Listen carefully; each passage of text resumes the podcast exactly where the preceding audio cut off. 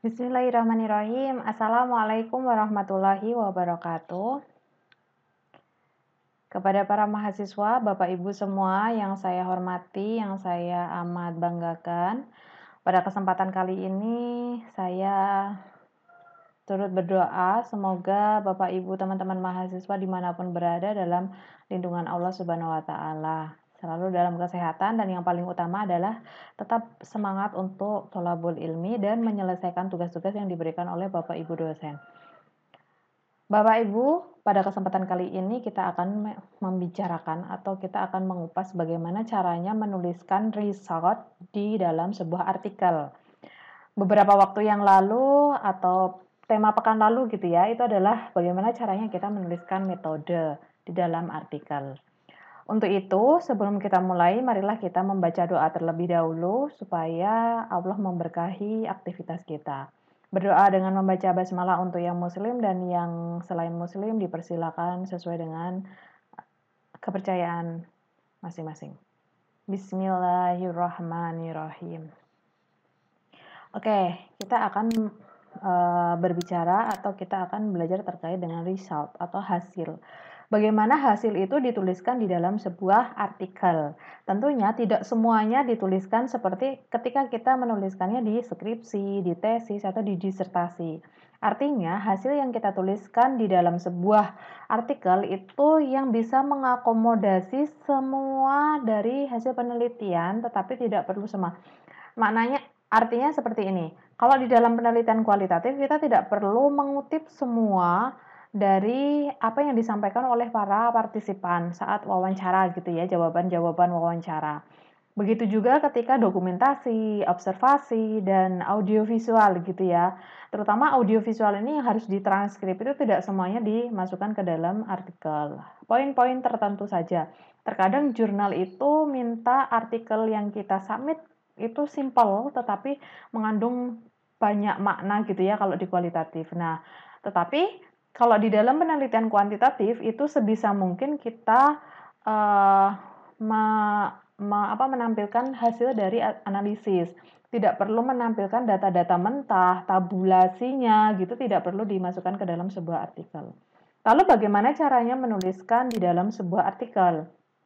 Ini ya, yang paling pokok adalah seperti ini, hasil penelitian harus ditampilkan semenarik mungkin, uh, baik menggunakan foto, diagram, histogram, ataupun tabel. Jadi tidak perlu, kalau kualitatif nih, uh, beberapa kali pengalaman saya review artikel kualitatif itu kan masih describe, jadi deskripsinya tuh panjang lebar sampai tidak bermuka, artinya satu paragraf satu ini satu tampilan gitu ya. Nah, apalagi kemarin Bapak Ibu teman-teman mahasiswa sudah belajar tentang bagaimana caranya uh, menuliskan hasil dengan menggunakan software gitu ya. Nah, itu bisa ditampilkan dengan eh, jalur-jalur uh, yang ada di Atlas TI-nya itu ya, gitu juga bisa.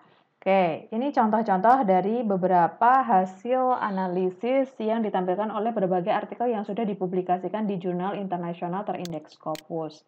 Nah, Hasil ini perlu dituliskan secara singkat tetapi sangat mendalam gitu ya. From the data collected gitu kan.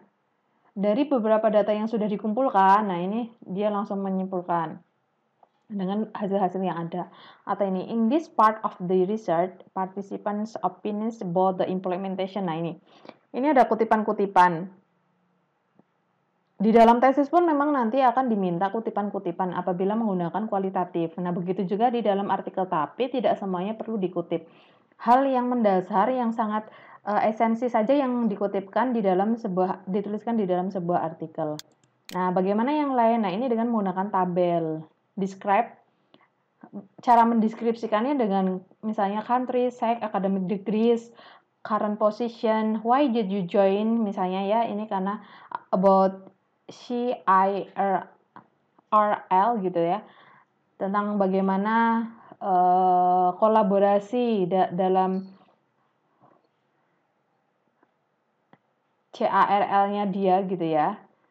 Oke, ini ini tabel ini memuat informasi yang penting. Nah, ini adalah hasil. Nah, ini dengan menggunakan fig figure atau kalau enggak dengan menggunakan picture.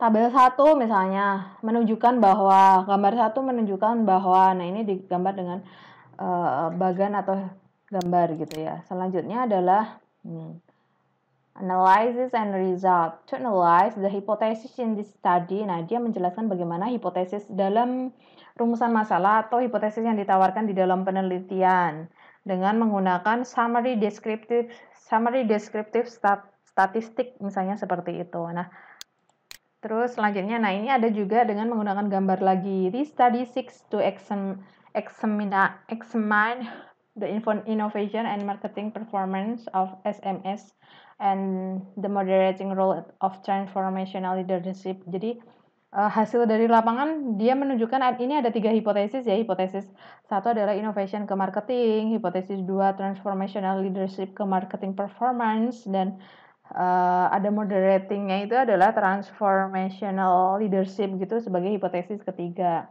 nah ini adalah resultnya ada lagi yang langsung menggunakan path analysis. Path analysis ini adalah analisis jalur gitu ya. Setelah datanya terkumpul, ditabulasi, dianalisis dengan menggunakan path. Ini sepertinya menggunakan Smart PLS. Smart PLS gitu ya. Uh, ini hasilnya. Nah, hasilnya ini yang akan ditampilkan di dalam artikel. Nah, Sekian dari saya, itulah tadi bagaimana caranya kita menampilkan hasil penelitian di dalam, menuliskan di dalam sebuah artikel. Jadi tidak perlu panjang lebar, tapi memang uh, yang sedikit bermakna menggugah gitu ya, menggugah dan padat atau kaya terkait dengan data-data dari hasil lapangan. Bapak Ibu teman-teman mahasiswa, terima kasih pada kesempatan kali ini kita telah selesai uh, discuss gitu ya. Nanti kalau misalnya ada pertanyaan silakan di bukan di dalam komentar yang ada di YouTube saya. Sekian dari saya, banyak kesalahan saya, mohon maaf. Mari kita akhiri dengan bacaan tahmid bersama. Alhamdulillahirrabbilalamin. Sekian. Wassalamualaikum warahmatullahi wabarakatuh.